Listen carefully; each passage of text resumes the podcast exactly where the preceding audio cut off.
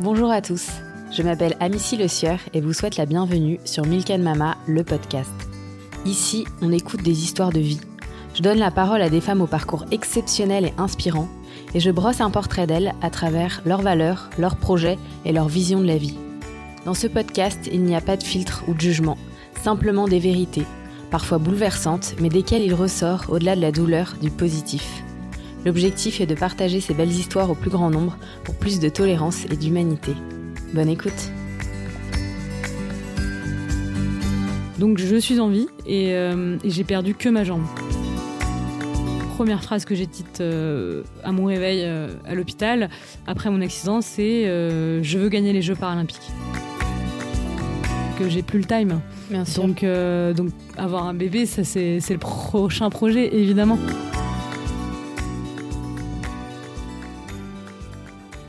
En Europe, la France est presque le seul pays à délivrer encore aujourd'hui des permis de conduire illimités sans visite médicale préalable, et après cette obtention, aucun examen d'aptitude de nos capacités physiques n'est jamais exigé. Il y a un an et demi, Pauline s'est fait percuter par un conducteur de 92 ans qui a perdu le contrôle de son véhicule alors qu'elle était à l'arrêt sur le trottoir. Sa jambe gauche a été littéralement arrachée, elle avait 28 ans. Dans cet épisode, elle nous raconte le jour où tout a basculé, les mois d'hospitalisation à l'hôpital militaire de Percy, le rôle primordial de son couple qui tient une place essentielle dans sa reconstruction, puis elle nous détaille comment, quelques mois après l'accident, animée d'une volonté de fer, d'un mental d'acier et d'un état d'esprit hors du commun, elle a transformé sa colère en combat en œuvrant pour qu'une loi sur le permis de conduire voie le jour, en s'acharnant pour refaire du ski et en ayant pour projet de gagner les Jeux paralympiques de 2024 à Paris pour l'épreuve de tennis en fauteuil roulant. En écoutant son histoire, on prend conscience plus que jamais que chaque instant compte et c'est à travers son témoignage que l'expression voir le possible là où les autres voient l'impossible prend tout son sens. Pauline est une femme hors du commun que l'on n'est pas prêt d'oublier. Je me tais et vous laisse découvrir ma conversation avec Pauline.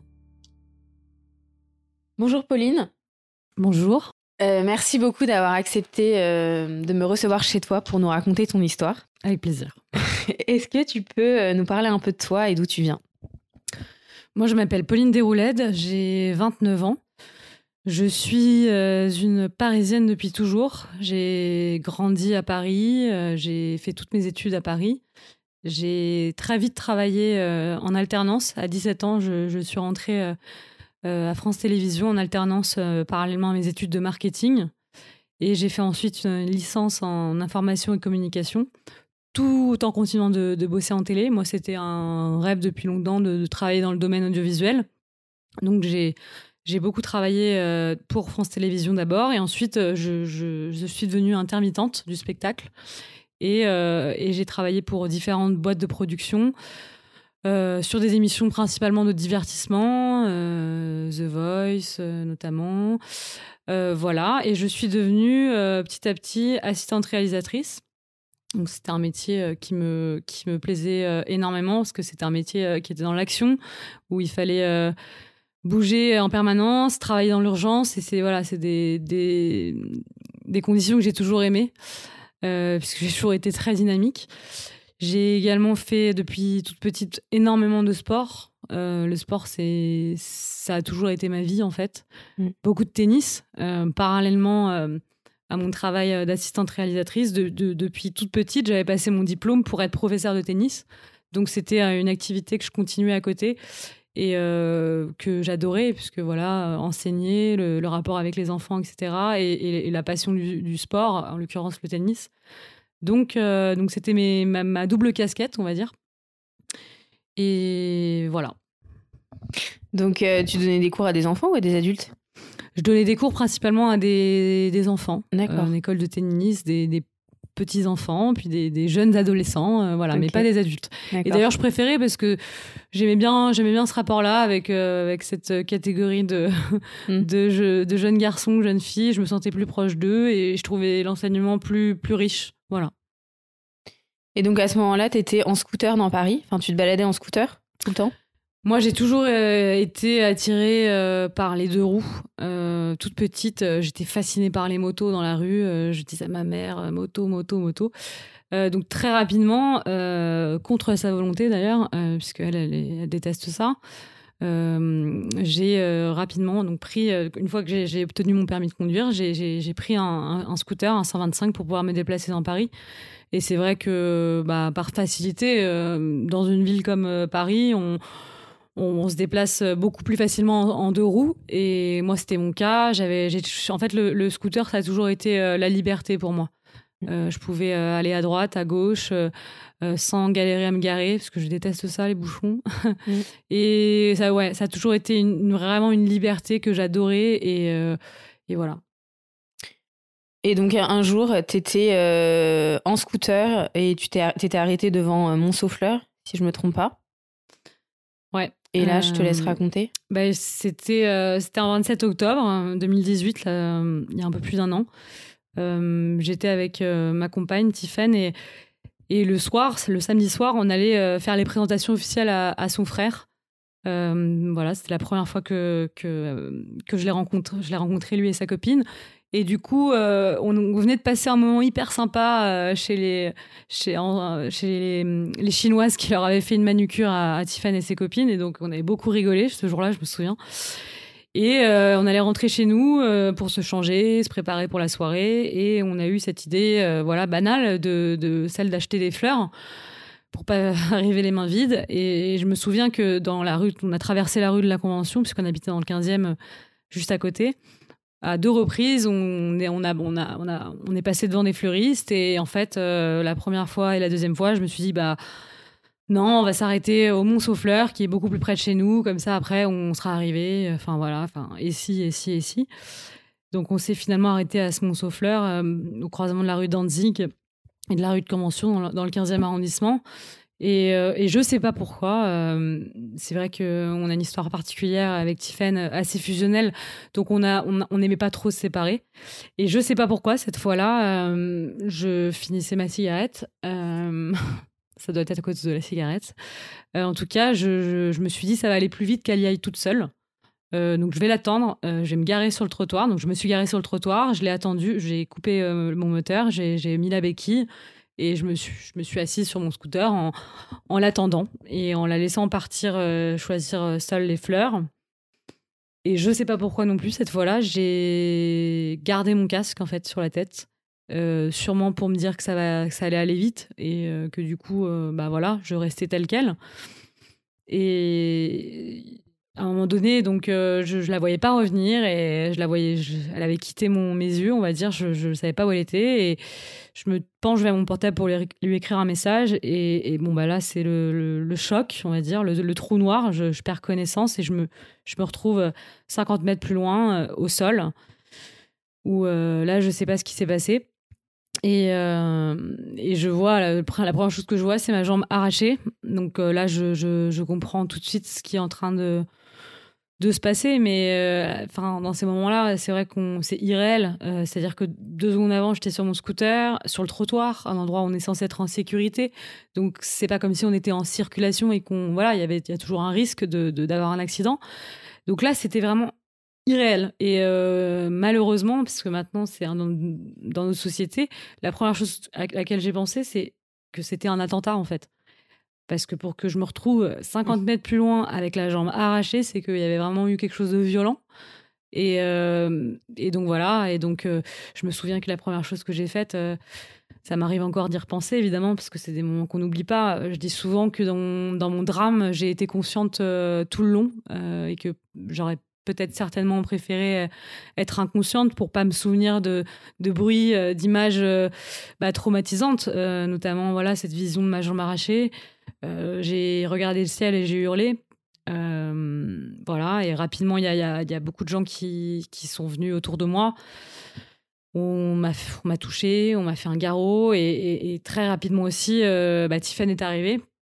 Et euh, ça a été, on va dire, la seule euh, figure, le seul moment rassurant, c'est quand je l'ai vue, en fait, où, euh, où, tout de suite elle a compris ce qui était en train de se passer, la détresse dans laquelle j'étais, et du coup dans laquelle elle était aussi, en me voyant comme ça. Et c'est sorti tout seul. elle m'a dit qu'elle m'aimerait toute sa vie. Et comme si c'était, euh, voilà, dans ma tête, je, pensais déjà, mais qu'est-ce que qu'est-ce qu'elle va faire? Est-ce qu'elle va rester avec moi dans cet état-là? Enfin voilà, il y, a tellement de questions qui, qui fusent à, cet instant précis que c'est compliqué de, gérer tout à la fois. Et j'ai été ensuite transférée à l'hôpital militaire de, de Percy tout au long de, la scène de l'accident, j'étais persuadée dans ma tête qu'on pouvait euh, recoller ma jambe. Je ne sais pas pourquoi. Je pense surtout que c'était pour me protéger et que dans ma tête, c'était euh, réparable, on va dire. Et euh, c'est d'ailleurs la première question que j'ai posée en arrivant à, Percy, à l'hôpital, où en fait on m'a dit non, mademoiselle, ça, ça va pas être possible. Donc bon bah là c'est le double le double choc. heureusement derrière ils m'ont endormi pour une première opération chirurgicale post accident. Euh, et puis après, on rentre dans une, bulle, un univers euh, que voilà que je pensais jamais connaître. Moi, j'avais toujours eu la phobie des accidents, la phobie des hôpitaux. Euh, donc là, je me retrouve en plein dedans, victime, très entourée tout de suite dès le départ. Tiffen à mon chevet, qui est restée la première nuit contre tout le monde qui voulait nous séparer cette nuit-là parce qu'on n'a pas le droit de, de, dépasser les heures de visite. Sauf que cette nuit-là je pense que n'importe qui aurait pu nous aurait, essayé de nous séparer, il n'aurait pas réussi.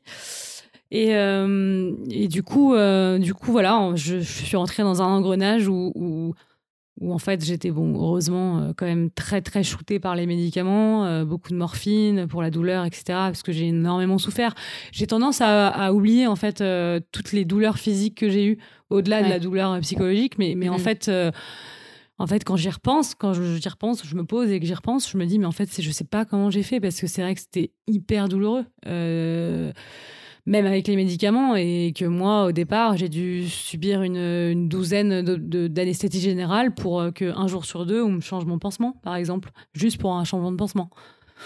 Et, euh, voilà, et le quotidien, bah, c'est l'hôpital, on prend des, des, médicaments pour dormir, on on se fait changer de pansement, euh, on voit des gens, des allées, des allées et venues dans notre chambre. Moi, encore une fois, j'ai eu, ce que j'ai toujours dit, j'ai eu la chance d'être très, très entourée.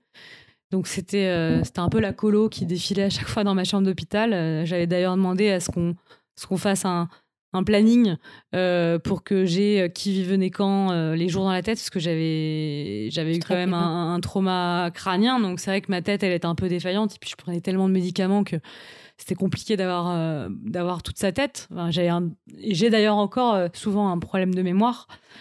Euh, donc donc voilà, je, je, pense que j'ai un peu mis de côté toute cette période difficile. aussi, ce qui était très très compliqué, c'est que bah, à la fin de chaque journée, après le tourbillon des, des allées et venues de chacun, bah, voilà, il y a toute, toute l'adrénaline qui redescend et, et d'ailleurs, c'était pas anodin. À, chaque fois, tous, les jours, vers 17h, 17h30, enfin, c'était l'heure l'heure à laquelle je me suis fait percuter, le jour de l'accident.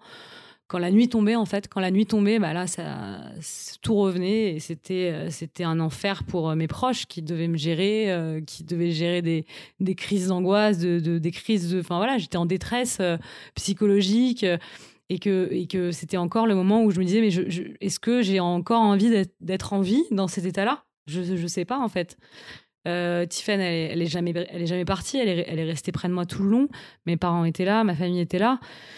Mais encore une fois, voilà, je, pense que l'amour de ma famille n'aurait pas suffi à, me sauver et que c'est vraiment Tiffany qui m'a retenue euh, et portée euh, dans la réalité parce que c'était difficile de, de parfois, il y avait des jours où c'était vraiment difficile de, de, se dire je vais continuer en fait. Euh, donc, euh, donc c'était une période très très sombre. J'ai pu euh, enfin avoir une permission de sortie où j'étais d'ailleurs, j'avais d'ailleurs été invitée sur le plateau de Danse avec les stars. C'était au bout de combien de temps? C'était c'était au bout d'un mois. Au bout d'un mois, le temps d'une soirée, c'est-à-dire que je suis arrivée sur le plateau de Danse avec les stars en fauteuil roulant. Euh, c'était un peu la soirée paillette. Euh, voilà, c'était moi, ça a toujours été une émission que j'ai regardée, que je trouvais sympa, vraiment, vraiment la danse, euh, faire danser des gens qui savent pas danser. J'ai toujours trouvé ça dingue. Et voilà. Et après, après la soirée terminée, j'étais rentrée à l'hôpital toute seule parce qu'en fait, toute la journée j'étais entourée, mais le soir, bah, au moment de se coucher, les visites terminées, j'étais j'étais seule quoi. Et bah, je, je m'endormais grâce aux médicaments parce que sinon, c'était pas possible. Euh, puisque c'est le moment où on est posé et, on se où on se refait le film. Parce que moi, le film, je me le suis refait plusieurs fois. Je me suis demandé euh, pourquoi j'étais pas allée à un autre fleuriste. Je me suis demandé pourquoi cette fois-ci, j'étais pas rentrée avec Tiffany euh, chercher des fleurs. Il y a plein de choses et, bon, bah, ça, on apprend à le gérer. J'ai évidemment été très suivie sur le plan psychologique assez rapidement et c'est notamment, euh, c'est notamment le, premier truc à traiter, c'est les flashs, les fameux flashs euh, de l'accident, où encore une fois, moi j'étais consciente, donc j'ai, tout j'ai vu beaucoup de choses que j'aurais pas dû voir. Et... Parce que, excuse-moi, tu nous as pas dit ce qui s'était passé? Oui, c'est vrai, je l'ai pas dit. Comme quoi, c'est, c'est, ça vient sur le second plan. Euh, je pensais que c'était un attentat, et en fait, quelques jours après mon, mon accident, j'ai demandé à ma mère ce qui s'était passé et en fait, elle m'a dit euh, bah, c'est un vieux monsieur qui, qui, a perdu le contrôle de sa voiture. Et là, je me souviens m'être euh, retrouvée dans, dans, un état mais ahuri quoi. Je me suis dit mais mais c'est c'est juste ça. Mais il avait quel âge? Il avait 90 enfin il a 80 enfin il avait 90 ans. Et, et, je me suis dit mais mais comment il a pu euh, faire un carnage pareil. j'ai quand même eu la jambe arrachée sur le coup. En plein Paris, euh, une rue euh, où on est censé rouler à 50 km/h, c'était pas croyable pour moi d'entendre d'entendre ça. Et, lui, il a rien eu? Lui, il a rien eu. Il, a, il, était vraisemblablement en état de choc, mais, mais physiquement, il a pas eu de... Non, physiquement, lui et sa femme n'ont rien eu. C'est un peu bah, l'ironie du sort. Ils ont, ils ont fauché trois jeunes gens, parce qu'on était trois jeunes. Et eux, ils ont rien eu, à part, le, j'imagine, la blessure psychologique d'avoir, voilà, d'avoir fait ça. Mais c'est vrai que c'est un choc. Et, très rapidement, d'ailleurs, à, ce sujet-là, mon, père, qui lui était très énervé, très, très blessé, à sa façon, il, voilà, mon accident a été médiatisé. Et, c'est vrai qu'il a rebondi en, prenant la parole dans les médias. Et en, posant, en reposant la question, parce que c'est une question qui revient souvent, euh, souvent euh, dans l'actu, c'est, c'est, est-ce qu'il faut encore que laisser conduire des, personnes euh, âgées au volant? Donc, donc voilà, donc il a, il a un peu défendu ce, ce sujet-là. cette question, laquelle d'ailleurs Monsieur Christophe Castaner, notre ministre de l'Intérieur, avait répondu euh, qu'il s'agissait de la responsabilité de chacun et des familles, puisque c'est le cas actuellement, c'est qu'on on, mise sur, euh, sur les familles qui vont à un moment donné euh, prendre les clés de la personne et lui dire non, t'arrêtes de conduire, c'est fini. Mais il n'y a aucun pouvoir législatif au-dessus qui, qui, qui, interdit, en fait, comme on interdit de quelqu'un de boire au volant ou de prendre des stupéfiants. Donc, donc c'est vrai qu'il s'est battu les premiers mois là-dessus. Il a d'ailleurs fait une pétition qui a été qui a été bien signée avec plus de plus de 100 000 signatures, je crois, de mémoire. Et voilà, mais moi j'étais pas j'étais pas du tout sur ce combat-là. Les premiers mois, j'étais dans, dans, la détresse, dans, la, dans, les, dans les douleurs, hein, parce que j'ai quand même été opérée plusieurs fois. Euh, en plusieurs étapes. J'ai eu des infections, parce que ça aussi, on n'y pense pas, mais à chaque fois qu'on ouvre une plaie, bah, il y a un risque infectieux. Et bon, bah, j'ai tout eu, hein, et donc c'est des médicaments, des perfusions en plus, et, euh, et on a les veines qui éclatent, et on a, on a enfin voilà, c'est d'autres blessures, euh, d'autres dommages collatéraux. Parce qu'en fait, tu es resté un mois à l'hôpital, et à partir de quand ils t'ont mis une prothèse? Ah, c'est venu, c'est venu le, le, 27 février, donc euh, quatre mois après, quatre, mois, après, euh, j'ai remarché pour la première fois euh, le 27 février, donc un 27 aussi. C'était symbolique et important pour moi que ça soit un 27, puisque depuis l'accident, c'est vrai que tous les 27 de, chaque mois, avec Tiffany, on essaye de les transformer et voilà, de, marquer le coup avec quelque chose de plus positif. Et du coup, c'est vrai que le 27 février, c'était important pour moi bah, de réussir à marcher.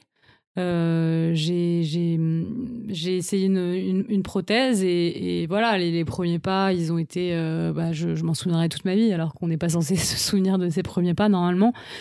Euh, Tiffany encore une fois à mes côtés et, c'était magique. C'était magique aussi pour elle parce que voilà, elle a, vécu l'accident autant que moi et, quatre mois plus tard d'être debout sans béquille, c'était quelque chose de fort euh, qu'on a vécu toutes les deux ensemble et Et, voilà, et donc à partir de là a commencé la rééducation. Euh, donc là, c'est un autre monde. On est toujours à l'hôpital, sauf qu'on est dans d'autres chambres et on est dans un autre service avec euh, d'autres gens euh, qui sont qui ont des histoires différentes. moi, j'ai fait énormément de rencontres qui m'ont marqué. Au-delà de, je tiens à le souligner, de de, de, de tout le personnel hospitalier que, que j'appelle souvent mes sauveurs, les infirmiers, les médecins, les chirurgiens. Ils ont été ils ont été merveilleux. Ils ont été merveilleux, ils ont été rassurants. Euh, je me souviens un soir d'avoir été en détresse totale et c'était un week-end, parce que le week-end, malheureusement, ils sont en sous-effectif. Donc un week-end à l'hôpital, c'est jamais sympa. Déjà que la semaine, c'est pas cool, mais un week-end, on se sent bien seul au monde. Et euh, il y avait une chirurgienne, ma chirurgienne qui était de garde, et on l'a appelée euh, parce qu'on savait plus quoi faire de moi, parce que j'étais j'étais en train de durer dans la chambre pour sortir. Et elle était venue me, me, soulager quelque part, me parler, alors qu'elle était juste chirurgienne en ortho, quoi. Elle n'était pas psy. Mais voilà, en fait, il y a vraiment des gens qui sont sortis de leur rôle, et euh, les infirmières aussi, euh, pour, euh, pour m'aider, pour me calmer. le soir, quand j'arrivais pas à dormir, elles me massaient. Enfin, c'est vraiment des, choses qu'elles n'avaient pas à faire et qu'elles ont faites, et ça, j'oublierai jamais. donc en rééducation, voilà, j'ai aussi rencontré beaucoup de personnes, comme c'était un hôpital militaire c'est vrai que j'ai rencontré beaucoup de, combattants euh, qui avaient été blessés euh, dans des pays étrangers euh, sur, le, terrain, au combat. Et euh, ces gens-là, ils m'ont, ils m'ont inspiré et ils m'ont donné beaucoup, beaucoup de force euh, parce que moi, j'étais juste une civile au fond, mais euh, je me suis sentie bah, d'avoir quelque chose en commun avec ces gens-là. Et du coup, ça m'a vraiment tiré vers le haut. En rééducation, bah, chacun fait sa rééducation l'un à côté de l'autre avec son kiné, mais c'est vrai qu'on se regarde beaucoup, on, fait des séances de, d'abdos, de gainage ensemble, donc il y a quand même un esprit d'équipe et qui qui se retrouve aussi également le soir, parce que voilà, on est, moi j'ai oublié de préciser, mais tout, toute cette période-là, encore en éducation, je dormais à l'hôpital. Je, je, ne dormais pas chez moi. Ça a duré combien de temps? Oh, En total, ça a duré 6-7 euh, mois. Après, euh, j'ai continué la rééducation, mais il m'avait laissé euh, l'autorisation de, de, de, rentrer dormir chez moi, parce que c'est vrai qu'à un moment donné, il faut, il, faut, il faut y passer, parce que c'est la vraie vie, et que, que c'est bien d'être à l'hôpital, parce qu'au début, c'est rassurant, qu'on qu'on est très assisté, mais à un moment donné, il faut qu'on soit lâché dans la nature parce que finalement, ça va être ça notre vie. Euh, mais voilà, j'ai des, des, très bons souvenirs en rééducation. Euh, les soirs, on faisait des parties de cartes, on rigolait, euh, on n'allait pas se coucher, on se faisait engueuler par les infirmières, enfin comme des gosses en fait, enfin comme une grosse colo, mais de gens abîmés par la vie avec des histoires différentes. Et j'imagine que tu étais un peu dans, entre guillemets dans une bulle parce que tu étais avec des gens qui avaient les mêmes peut-être les mêmes problèmes que toi et t'étais pas encore confronté au monde, réel et au regard des autres? Non, c'est ça en fait. On était, j'étais protégée. J'étais protégée du regard des autres. J'étais protégée. Euh, voilà, avec tout cette, euh, ce monde hospitalier qui, euh, qui était rassurant, puisque je le dis encore, là, quand j'y retourne à l'hôpital pour des consultations obligatoires, quand je rentre dans cet hôpital, c'est ma maison. C'est triste à dire, hein, mais c'est devenu ma maison.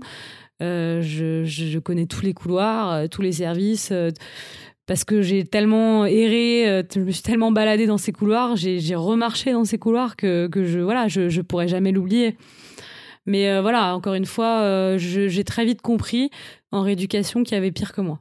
Et ça, je pense que chacun à son niveau peut se le dire.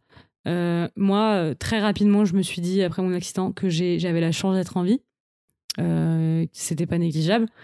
mon casque m'a sauvé la vie parce que je l'ai gardé. Il a sauté quand il a, je l'ai perdu au moment du choc, mais il m'a quand même protégé. Donc je suis en vie et, euh, j'ai perdu que ma jambe.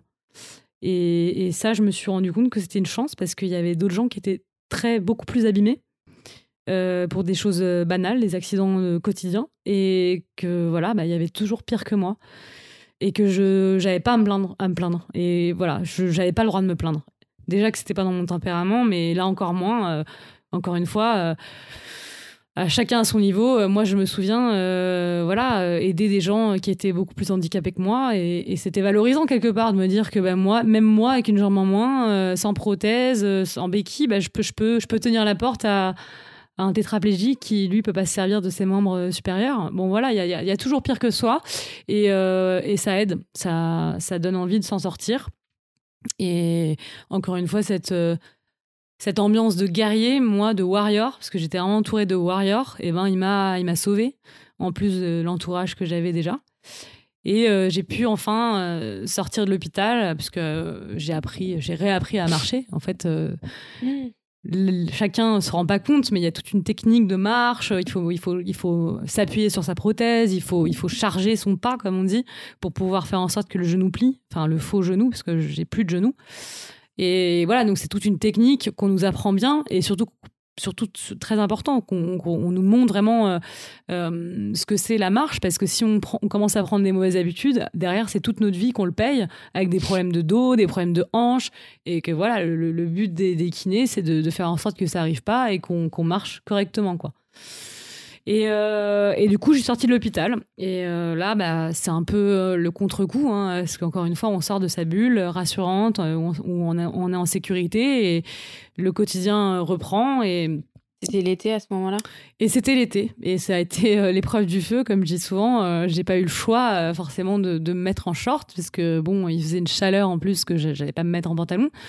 Et donc là, bah, on sort dans la rue avec sa prothèse et le regard des gens, le regard des gens qui, qui que je comprends, hein, parce que je serais la première, par curiosité, euh, c'est pas commun de voir une, quelqu'un avec une prothèse, donc les gens... Les gens euh, regardent. Ouais, les gens regardent, ça, attire, ça attire l'œil, c'est, c'est, c'est, voilà, ça a pas la même couleur que la peau, euh, enfin, il y a pour plein de raisons, et, forcément, les gens se demandent qu'est-ce qui lui est arrivé, elle est jeune, voilà, des questions que moi-même je pourrais me poser, et, et que je pouvais déjà me poser quand je voyais quelqu'un en fauteuil avant.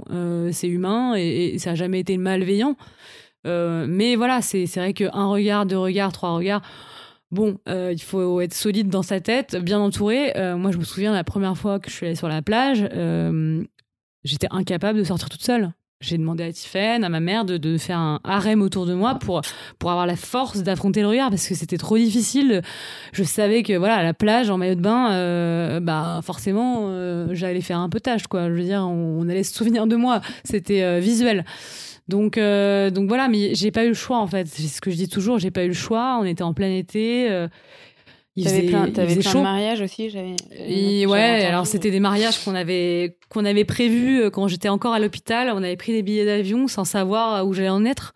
Mais je pense que ça nous avait fait du bien à l'époque de, de, prendre les billets d'avion pour se dire bon ben voilà, dans quelques mois, on, je pourrais marcher, je pourrais avoir une vie normale et voilà, on s'est raccroché à ça, mais dans l'absolu, c'était un coup de, poker, de se dire, euh, dans cinq mois, je vais pouvoir aller euh, à un mariage à l'étranger, etc.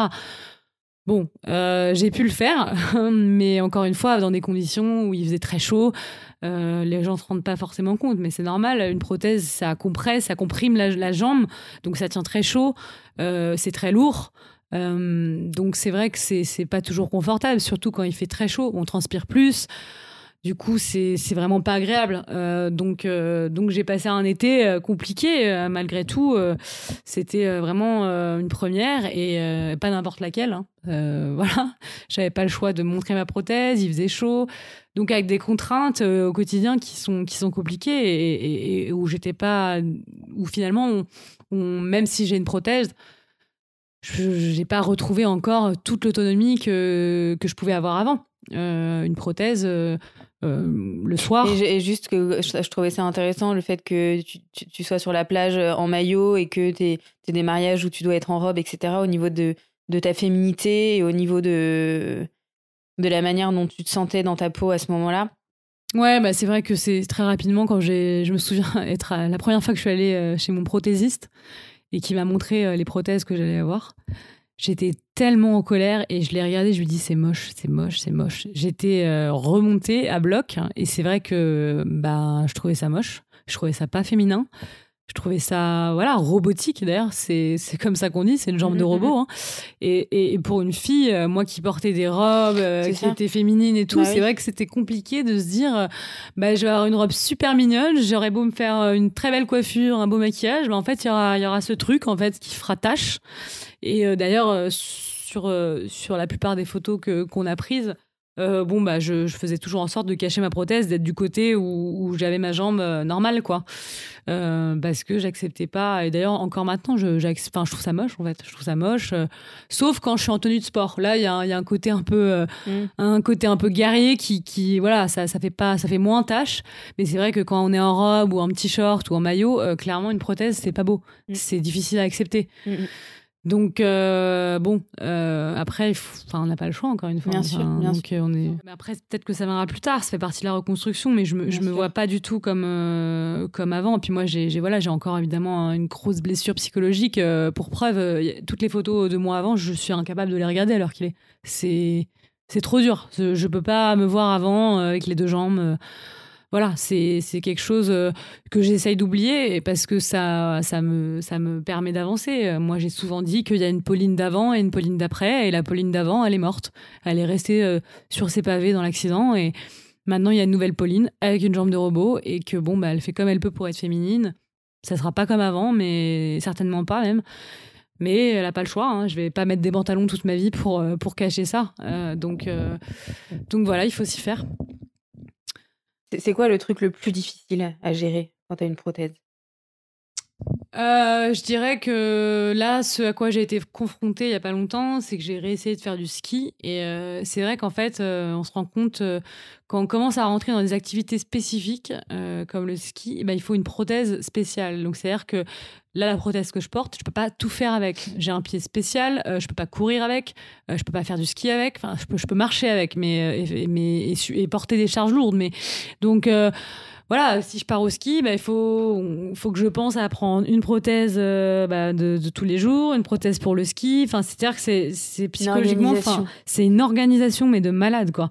Euh, ouais, en fait, je peux, faut toujours que j'anticipe. Alors attends, est-ce que là je vais là? Est-ce que je prends les béquilles au cas où, au cas où il y a une panne aussi sur la prothèse? Ça m'est déjà arrivé d'être bloqué avec le, la jambe. d'avoir une panne? Bah, c'est que le genou électronique, c'est quand même électronique, donc c'est ça ça, ça, ça c'est comme une voiture et parfois ça se bloque et donc ça nous fait une jambe de bois où tu peux plus plier la jambe et du coup bah pour marcher c'est compliqué. Donc euh, il faut vraiment tout anticiper. Et euh, d'ailleurs Tiffany au quotidien elle m'aide énormément là-dessus parce que voilà une fois que j'ai enlevé la prothèse il y a des choses que je vais pas pouvoir faire si je suis en béquille euh, bah, pour porter des choses euh, avec les deux béquilles dans les mains, c'est compliqué.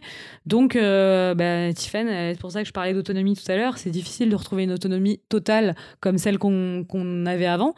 parce que moi, j'ai plus de tête. Je pense que l'accident, il m'a quand même bien aboché la, la mémoire. Et, et du coup, pour structurer, penser à l'organisation, j'ai énormément de mal à le faire toute seule. Et c'est vrai que Tiffen, elle est toujours là pour anticiper pour moi, pour me, me soulager, euh, voilà, euh, euh, pour mettre notre bout de jambe qui nous reste dans la prothèse, on a un manchon, donc c'est un espèce de, du silicone en fait, c'est une matière comme une chaussette en fait qu'on enfile pour pas avoir la prothèse à, la peau nue. Bon ben ça tous les soirs faut le laver, ça m'entretient, faut y penser. Voilà, il faut mettre de la crème pour bien hydrater. moi, tous les soirs, quand je marche trop, j'ai des contractures en fait, parce qu'à force de rester enfermé dans la prothèse et, et bah, de, m'appuyer dessus, bah, ça me fait des, grosses contractures. Donc ça, c'est c'est du quotidien. C'est comme les paraplégiques qui ont des spasmes euh, parce que c'est les nerfs qui, qui, réagissent comme ça. Ouais, c'est vraiment d'anticiper tout, en fait, les, les, les mouvements, les, les, Voilà, on peut pas être libre. Euh, je pense à un, événement particulier euh, qui m'avait marqué, mais en fait, euh, Tiffen, on était en Israël, elle avait voulu me faire une surprise pour m'emmener à un endroit. Et en fait, ça avait été une grosse. Et on partait ensemble dans la voiture et ça avait été une énorme mission pour elle. Euh, parce qu'on partait ensemble, bah, il fallait qu'elle prenne les béquilles. Parce qu'elle savait qu'on allait dormir ailleurs le soir et que, bah. Elle a pas pu le cacher, quoi. J'ai vu les béquilles, j'ai fait. Alors en fait, on va où là? Pourquoi on revient pas ici? Euh, Non, mais voilà, c'est tout bête, hein, mais c'est vrai que voilà, il faut penser à ce genre de choses et et c'est pas toujours évident. Et en plus, euh, bah moi, je démarre, quoi. C'est une nouvelle vie, c'est hyper récent, donc j'apprends encore tous les jours, quoi. Bien sûr, ça fait tout juste un an, c'est hyper, c'est hyper proche. Et je rebondis quand tu dis que tu as fait du ski. Moi, j'ai vu ces images sur Facebook, sur Instagram.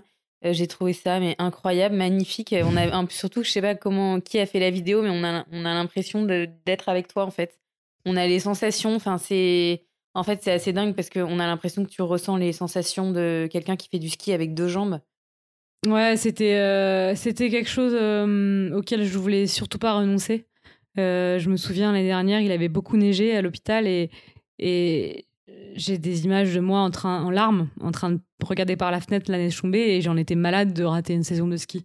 T'étais une dingue de ski Ouais, moi ça a, toujours, ça a toujours été un sport hyper important. J'allais deux, trois fois par an. Enfin voilà, c'est, j'ai pas vécu la montagne, mais voilà, j'adore ça depuis toujours. Et, et voilà, l'année dernière, c'était la, première fois que je n'allais pas au ski euh, une saison et vraiment, ça a été hyper euh, douloureux pour moi. Au-delà de perdre une jambe, bien évidemment. et voilà, et, du coup, cette année, je m'étais, je m'étais promis de, réessayer, sauf que j'ai, été, j'ai repris une claque parce que je pensais pas que ça allait être aussi difficile. Et bon, bah, que je mets pas forcément en lumière parce que voilà il y a souvent ce que ce qu'on dit c'est l'envers du décor l'envers du décor il est il est, euh, bah, il est intime. Moi, base, je suis quelqu'un de très pudique, donc c'est vrai que je, fais toujours bonne figure. Je ne suis pas quelqu'un qui va se plaindre, qui va arrêter de sourire euh, dans la difficulté, dans les épreuves, etc. Je, dis souvent rigolant que j'ai assez pleuré à l'hôpital comme ça. Euh, mais, mais voilà, l'envers du décor, pour le ski, ça a été très, très compliqué. La première journée, je suis montée tout en haut. je me suis lancée sur la piste rouge en me disant, c'est bon j'ai une prothèse spéciale pour le ski qui se clipse direct sur le ski, donc ça va le faire. Et en fait, bon, bah, quand j'ai voulu tourner du côté gauche, côté prothèse, je suis partie en arrière et là, j'ai tout de suite compris que ça allait être très, très difficile. Et là, je me suis dit, euh, là, j'ai pris un énorme coup, un énorme coup comme jamais que je crois euh, j'avais pris. Et euh, j'ai balancé les skis et j'ai regardé Tiffany et j'ai dit là, c'est fini, là, c'est mort pour moi, c'est fini, c'est fini pour moi le ski. Et je crois que même elle, parce qu'on s'était fait une promesse, celle de, de, tout pouvoir refaire comme avant.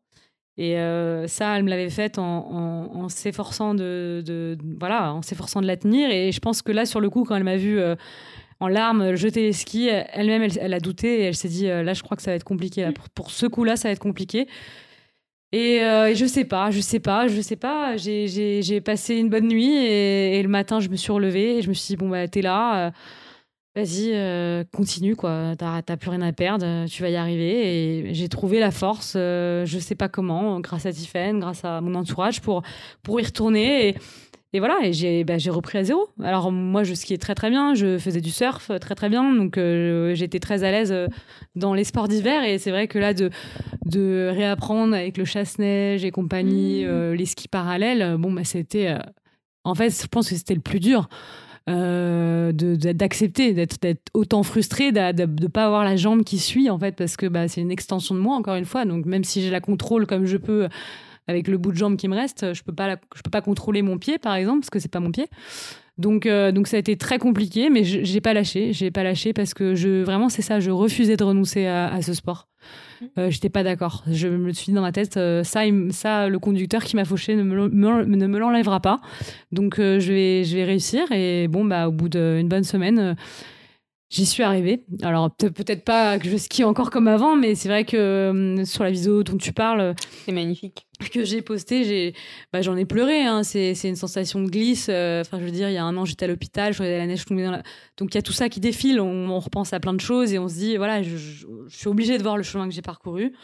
Et, euh, et, voilà, j'y suis arrivée et je voulais tellement reskier. Et là, c'est tellement génial de, d'avoir cette sensation de glisse. Et, et en fait, c'était il y a combien de temps là? Le ski Ouais. C'était il y a un mois, un petit mois, mais je vais y retourner là. C'est quand même dingue, ça veut dire que t'es sortie de l'hôpital et six mois après, t'es sur des skis. Ah non, euh, après l'hôpital, c'était il y a. Oui, c'était sept mois après, oui, je suis, sortie en mai et là j'ai skié en décembre. C'est quand même assez fou. Ouais, ouais, mais bon, je pense que c'est. Voilà, moi j'y tenais tellement, encore une fois. Je pense que c'est si quelqu'un veut vraiment euh, y arriver euh, avec les moyens qu'il a, euh, en l'occurrence une prothèse spéciale pour le ski et, et sa tête, ben il y arrive. en vrai, moi j'étais obstinée et je refusais de renoncer à ça. Donc voilà. Mais bravo. Et du coup, c'est quoi les prochains projets en termes de sport? Bah, Les prochains défis? Les prochains défis. Euh, bah, moi, j'ai, j'ai, je suis partie dans une aventure en tennis fauteuil, en fait. Euh, je faisais donc très bien du tennis avant, j'étais classée, et c'est vrai qu'on est venu me chercher euh, en me disant, ben voilà, tu as toutes les qualités qu'il faut, le niveau pour faire du tennis en fauteuil, parce que le, le tennis chez, les, chez les handicapés, ça se fait obligatoirement en fauteuil pour tout le monde, qu'on soit amputé, paraplégique, peu importe le handicap, c'est tout le monde assis. Euh, moi, j'avais, faut savoir que j'avais un dès l'hôpital, hein, j'avais un blocage psychologique sur le fauteuil roulant. Euh, c'est-à-dire que même avec un énorme pansement où il fallait surtout pas que je tombe, j'étais en béquille parce que je refusais de me mettre en fauteuil. Et du coup, quand on est venu me chercher pour me dire tu vas faire du tennis en fauteuil, autant te dire que j'ai, dit euh, oui mais non merci. Hein. Et bon, on m'a invité à Roland Garros. J'ai rencontré Stéphane Houdet qui, a été champion du monde, champion olympique on a le même handicap, euh, on a un peu le même passé de, joueur euh, valide, comme on dit. Ah oui, d'accord. Et c'est vrai que cette rencontre, elle, a été hyper importante pour moi parce qu'en fait, ce mec est pareil euh, que moi, enfin la, la, même mentalité dans le sens où dans la vie de tous les jours, il marche, il veut marcher. En revanche, pour son sport, juste pour euh, son sport, il se met en fauteuil, il gagne ses matchs et il repart. il est champion du monde. Il est champion du monde, champion olympique et il repart debout. Et, voilà, une fois que j'ai compris ça, qu'il me l'a présenté tel quel, en mode voilà, tu vas faire du, tennis en fauteuil, ok, sauf que tu as plein d'avantages parce que tu en faisais avant, ce qui n'est pas le cas de toutes les joueuses. Et surtout, quand tu as fini ta partie, en fait, tu prends ta prothèse, tu la remets, tu t'en vas debout, quoi. Et là, j'ai fait ah ouais, c'est vrai. Et du coup, j'ai accepté de, mettre au tennis fauteuil. Euh, voilà, euh, j'ai une coach, un préparateur physique. Euh, depuis septembre, j'ai commencé, on va dire, un entraînement intensif puisque j'en fais chaque jour, toutes les semaines, avec voilà, avec beaucoup de d'entraînement. j'ai fait, j'ai commencé mon, mon, premier tournoi. J'ai fait mon premier tournoi la semaine dernière que j'ai gagné. Donc ça, c'était cool. de, pour mettre en confiance, c'était plutôt cool. Bravo. Merci. Et, voilà. Et moi, le, en fait, euh, euh, c'est quelque chose, quelque chose que j'ai pas dit avant. Une des premières phrases que j'ai dites euh, à mon réveil à l'hôpital après mon accident, c'est je veux gagner les Jeux paralympiques. Mais c'est dingue. Ouais. Je sais pas pourquoi. C'est sorti naturellement et euh, c'est vrai que c'est resté. Et, voilà. Et c'est vrai Mais que. t'as toujours eu ce tempérament-là ou c'est après l'accident? Bah, j'ai toujours été, euh, oui, euh, quelqu'un. Dans la compétition. oui, oui, j'ai toujours été très compétitrice. Et c'est vrai que, voilà, moi, si je me mets au tennis fauteuil, c'est pour faire de la compétition. Qui plus est, la, la, compétition la plus prestigieuse pour moi, à savoir les Jeux Olympiques. Et les gagner en plus. Les gagner, bah, ça serait dans l'idéal, mais c'est vrai qu'en plus là, on, va avoir les Jeux euh, en 2024 qui sont à Paris, donc ça serait, je veux dire, de gagner à la maison, euh, ça serait génial, quoi. Euh, voilà, moi, de, transformer, on va dire, cet accident en quelque chose de, bah voilà, qui va au-delà, ou derrière, bah, j'ai une carrière de, de, de, sportif de haut niveau, à faire du tennis, à porter les couleurs de son pays et, et, et être au jeu, c'est bah voilà, c'est un objectif. Mais de toute façon, j'étais obligée de me fixer un objectif ambitieux comme celui comme celui-ci pour pour euh, survivre, pour euh, continuer à avancer. Parce que moi j'ai toujours fonctionné avec des objectifs. Et si j'en avais plus bah j'aurais pas avancé. Je, je, le sais. Donc euh, donc très rapidement je me suis mis cet objectif là en tête. Et c'est vrai que là depuis je, m'entraîne à fond pour pour on va dire monter dans le classement français d'abord ensuite faire des compétitions internationales et voilà, j'ai un peu plus de 4 ans pour, euh, pour arriver à être qualifiée pour, euh, pour les Jeux en 2024 à Paris. Et ça serait un rêve. Ça serait un rêve de petite fille parce que moi, j'ai toujours fait énormément de sport. Quand j'étais petite, euh, moi, j'aurais voulu être sportive de haut niveau. Et bon, j'ai pas eu cette vie-là parce que j'ai fait plein d'autres choses et que j'étais un peu trop éparpillée, certainement.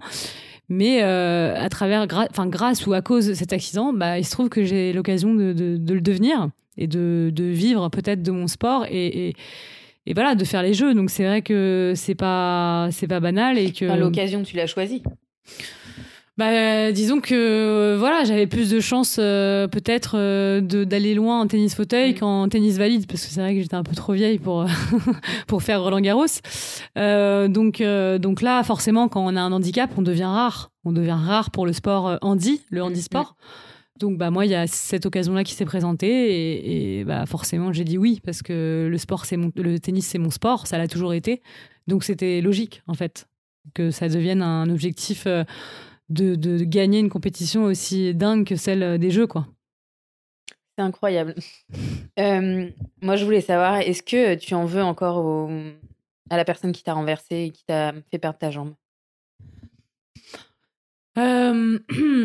euh c'est difficile à dire. Euh, j'ai énormément de colère en moi. Tu l'as revu Je l'ai pas revu. Euh, j'ai demandé à le revoir.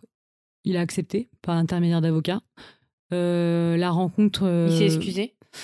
Non, j'ai jamais eu de contact avec lui. J'ai jamais eu de, j'ai jamais eu de contact avec lui. Et je pense qu'au départ, c'était mieux de, sa part parce que j'étais pas prête à, à, entendre quoi que ce soit.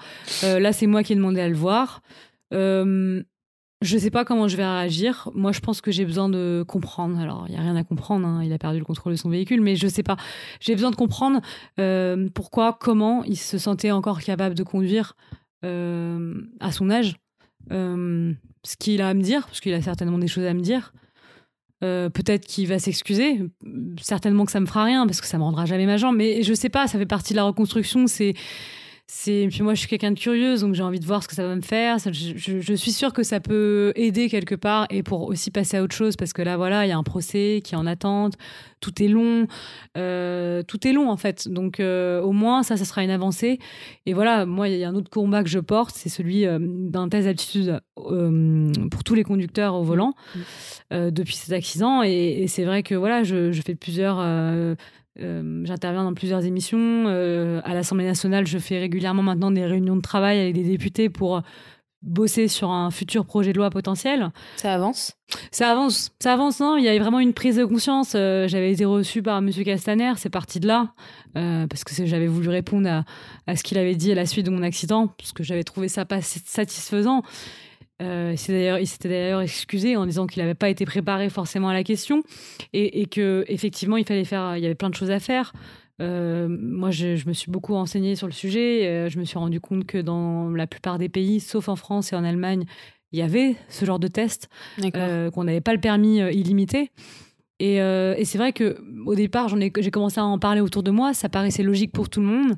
Et tous les retours, témoignages que j'ai eus, euh, bah, c'est vrai que c'est toujours évident en fait pour euh, pour tout, le monde en fait. Bah, évidemment, en fait, on n'a pas le on n'a pas le, permis à vie en fait. Enfin, il y a un moment donné, c'est la nature. On n'a plus les mêmes réflexes, on n'a plus les mêmes capacités cognitives. ça semble évident, mais c'est pas le cas. Ouais, voilà. Après, je peux comprendre que ce soit difficile pour certaines personnes parce que c'est d'ailleurs tout le chantier qu'on est en train sur lequel on est en train de travailler en ce moment. C'est dans le cas où cette loi passe, qu'est-ce qu'on fait des personnes qui sont plus aptes à conduire? Bah, il faut proposer des solutions alternatives de mobilité. Il faut, voilà, il faut que ces gens-là puissent bouger quand même, même s'ils ne peuvent plus conduire. Donc en fait, c'est un énorme sujet. Mais je ne sais pas pourquoi. Euh, je suis convaincue qu'on va y arriver. Depuis, que j'ai commencé à reprendre le. Je suis sereine. J'ai compris que ça allait prendre énormément de temps, mais moi, c'est un peu c'est une des missions de ma vie de d'y arriver. Et, surtout, ce que je dis à chaque fois, c'est que pour moi, c'est trop tard hein, parce que j'ai perdu ma jambe. Mais, mais je pense qu'il y a plein d'autres accidents qui pourraient être évités. Encore cette année, il y en a eu des dramatiques euh, qui, à chaque fois, moi, à chaque fois qu'il y a un fait divers qui sort. Euh, seniors ou pas, hein, c'est pas c'est pas vraiment euh, c'est pas que pour les seniors, ça aussi je l'ai beaucoup dit. Hein.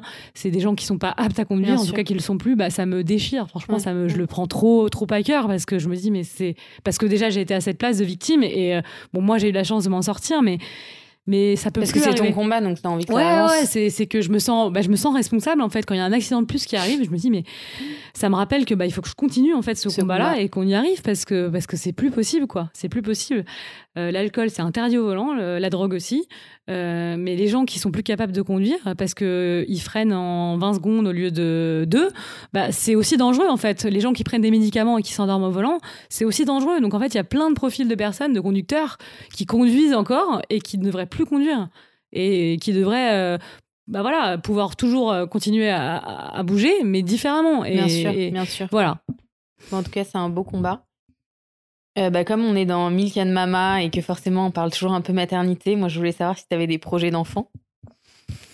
Ouais, j'ai des projets d'enfants évidemment. C'est vrai que bah moi voilà, je suis avec une fille, donc c'est évidemment plus compliqué. Hein, c'est pas sur commande.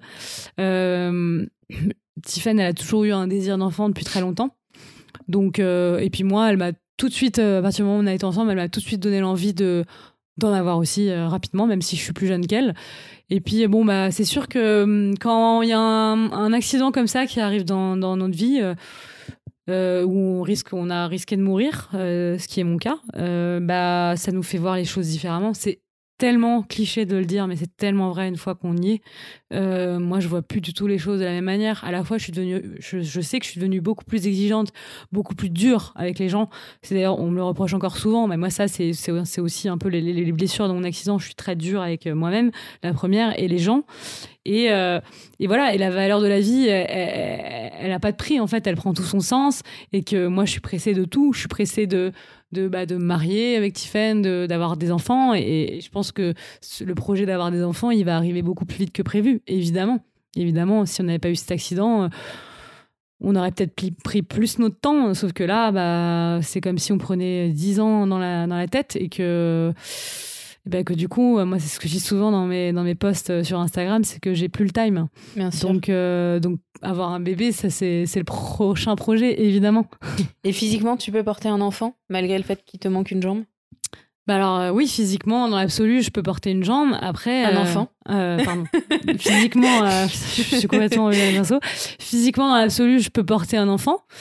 Euh, après, euh, je pense que ça risque d'être très lourd à porter. Mm, mm, mm, ça risque d'être beaucoup plus contraignant que, que pour une femme enceinte. Bien sûr, mais c'est possible. Qui a ses deux jambes, c'est possible. Après, je pense que euh, ça, c'est une supposition de ma part, mais je pense que tu vois, je serais, je serais beaucoup plus amenée à être immobilisée, à alité que quelqu'un qui a ses deux jambes parce que ça sera trop fatigant pour moi, tout simplement. Mais évidemment que c'est possible, évidemment. Mais c'est génial. Ouais. Ouais, ouais. Et ça, ça fait partie des choses qui donnent de l'espoir. Dans, dans, dans mon histoire, j'ai beaucoup de signes d'espoir euh, de la part de personnes, de la part de, des projets de vie qu'on peut avoir. Après, c'est différent. Et, encore une fois, j'ai la chance d'avoir été euh, entourée. Je sais que j'ai été hyper privilégiée là-dessus et, et je m'en serais pas sortie sans, sans, tous les gens autour de moi. Est-ce que tu es heureuse aujourd'hui? Non, je peux pas dire que je suis heureuse parce qu'il y a, y a, plein de choses pas réglées et, euh, et c'est encore encore tout récent. Euh, je suis encore blessée. Euh, voilà, moi, il y a, y, a, y a, des états dans lesquels je peux me mettre encore où, bah, c'est, je suis à vif, en fait. J'ai encore beaucoup de colère. Euh, parce que j'ai pas tourné la page sur mon accident, que c'est, c'est, trop proche et, et puis peut-être parce que j'ai pas encore pardonné. moi, je pense que malheureusement, j'arriverai à, à, faire tout ce deuil une fois que cette fameuse loi, elle sera passée, en fait parce que je sais que ça n'arrivera plus jamais. En tout cas, qu'il y aura eu quelque chose de fait et que mon accident, il aura été utile, en fait. Bien sûr. Et, et, et là, là, oui, je pourrais être heureuse, je pense. J'aurais le droit d'être enfin heureuse. Et euh, le mot de la fin, une note positive? Euh, une note positive, euh, mais assez, voilà, qu'on dit souvent, mais vraiment, c'est du vécu. Moi, je pense qu'on peut toujours s'en sortir. Et il y avait une phrase qui m'a beaucoup aidée quand j'étais à l'hôpital et je ne l'ai plus en tête, mais en gros, euh, qui dit euh, que que les plus durs combats sont pour les, les plus forts soldats. Et moi, ça m'a toujours aidé euh, ce côté un peu guerrier à, survivre et qu'il faut toujours se rendre compte de la chance qu'on a, on est en vie. Pour les gens pour qui tout va bien, bah, c'est super. En fait, moi, c'est ce que j'avais avant. J'étais en bonne santé, bah, on se sent intouchable, ça n'arrive qu'aux autres, les drames. Nanana, Bon, il bah, faut en profiter, mais il faut vraiment avoir cette valeur-là de la vie voilà, que tout peut basculer d'un jour au lendemain. Euh, j'en suis la, preuve. Euh, mais on peut, on peut toujours s'en sortir. Il faut de la volonté. Il faut être très bien entouré. Ça aussi, c'est. En tout cas, faut, faut arriver à bien s'entourer et à surtout pas baisser les bras. Et, euh, voilà, et moi je sais que ça m'a beaucoup aidé aussi d'avoir des figures dans lesquelles m'inspirer et, puiser de la force. Donc il faut bien les choisir, ces figures-là.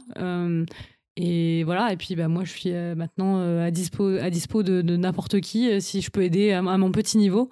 C'est déjà le cas à travers des témoignages que je reçois. Et, et voilà, moi, j'ai pas forcément eu euh, la chance au début, euh, de, via les réseaux, de voir des vidéos, de voir. Euh, bah voilà, quand j'ai voulu faire du ski, bah, il n'y avait pas de vidéos de gens qui faisaient du ski. Donc, bon, c'est pour ça que j'en ai posté, parce que je me dis, si quelqu'un d'autre arrive à ma place plus tard, bon, bah, peut-être que ça pourra lui donner de l'espoir de voir que c'est possible et qu'on peut tout refaire. Moi, c'est ça que je veux dire, c'est qu'on peut tout refaire différemment, mais on peut tout refaire. Merci beaucoup, c'était un magnifique témoignage. Merci à toi. Euh, je vais passer sur une note un peu plus légère. Euh, à la fin de mon podcast, je pose euh, les sept mots de la fin, Milka de Mama. Donc c'est très léger. Qu'est-ce que tu prends au petit déjeuner? Café. Ok. Ton parfum? Chrome d'Azaro. C'est un parfum de garçon. L'appli dont tu ne pourrais te passer? Malheureusement, Instagram maintenant. un livre? L'attrape-cœur de Salinger. Une femme qui t'inspire? J'ai beaucoup aimé dernièrement Daphne Burki, figure-toi. J'aime beaucoup aussi. Ta devise? Ah. Euh, j'en ai plusieurs. Je sais pas si je peux en dire plusieurs. Bien sûr, tu peux en dire plusieurs. Euh, plus le time, plus jamais. Ce, que, ce qui ne tue pas nous rend plus fort. Surtout celle-là, Canon. Merci beaucoup. Merci à toi. Merci infiniment pour votre écoute. Si le podcast vous a plu, n'hésitez pas à en parler autour de vous, à vous abonner et à me mettre des étoiles sur iTunes ou Echo, l'application pour les passionnés de podcasts. Vous retrouverez également une interview bonus de l'invité sur mon blog milkanmama.com et vous pouvez me suivre ou me contacter sur Facebook ou Instagram. À très vite!